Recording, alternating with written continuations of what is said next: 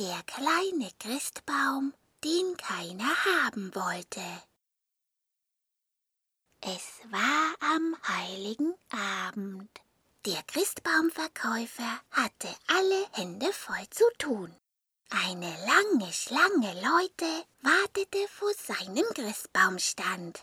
Alle wollten einen schönen Baum zum Schmücken mit nach Hause nehmen.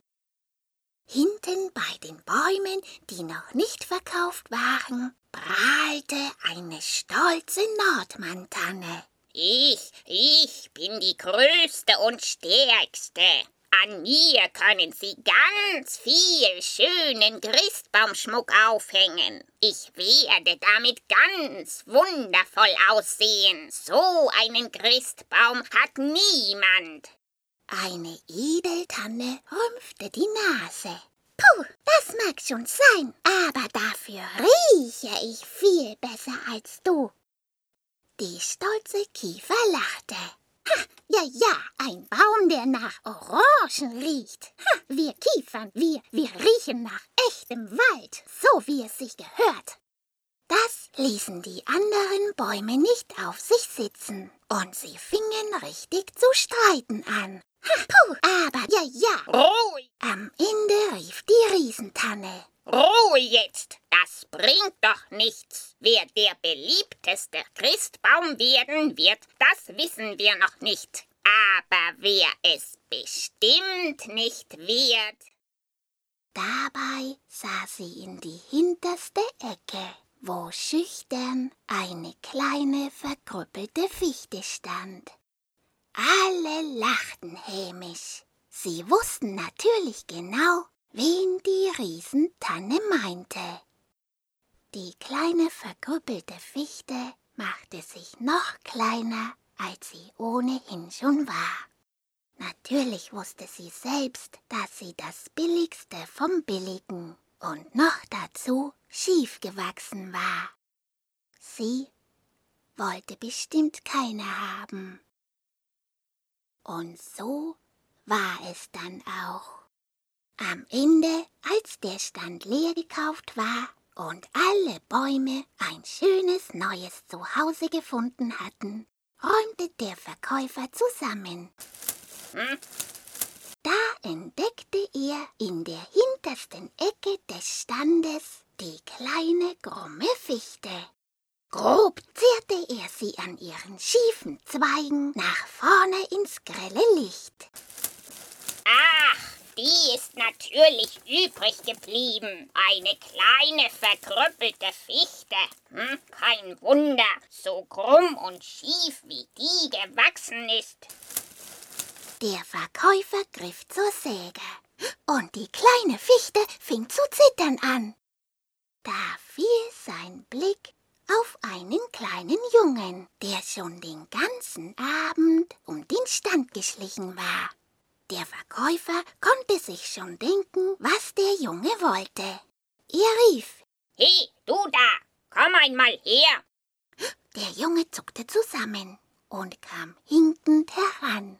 Der Verkäufer fragte, Junge, wie heißt du denn? Christoph, sagte der Junge, so, so wie der heilige Christoph.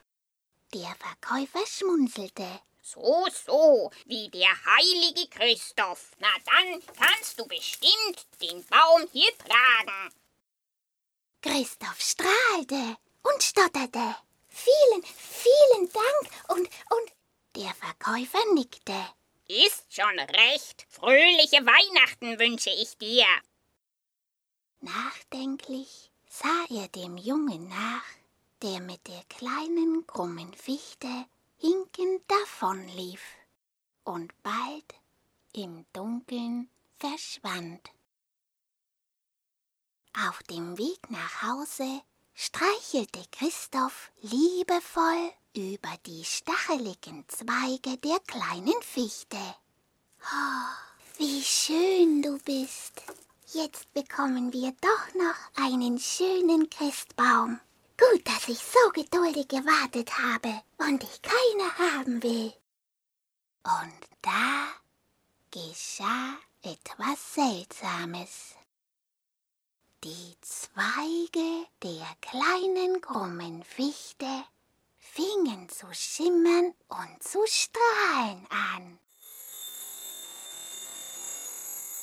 Wundervoll und zauberhaft leuchteten sie in der dunklen Nacht. Das passierte der kleinen Fichte immer, wenn sie sich freute. In einem Auto, das gerade vorbeifuhr, riefen die Kinder aufgeregt. Mama, Papa, habt ihr das gesehen? Da, da, der Junge mit dem tollen Baum. So einen schönen Weihnachtsbaum wollen wir auch haben. Die stolze Nordmann-Tanne auf dem Dach Autos ärgerte sich grün und blau und verlor gleich alle ihre Nadeln. Und es fuhren noch viele Autos mit teuren Edel- und Riesentannen an dem kleinen Jungen mit der krummen Fichte vorbei. Und immer riefen die Kinder aufgeregt, unzufrieden und voll Neid. Mama, Papa, schaut, da, der Junge mit dem tollen Baum. Wir wollen auch so einen schönen Baum wie der Junge haben. So hatten der kleine Junge und die kleine krumme Fichte allen gezeigt, worauf es wirklich ankommt. Auf die Freude und auf die Liebe. Frohe Weihnachten!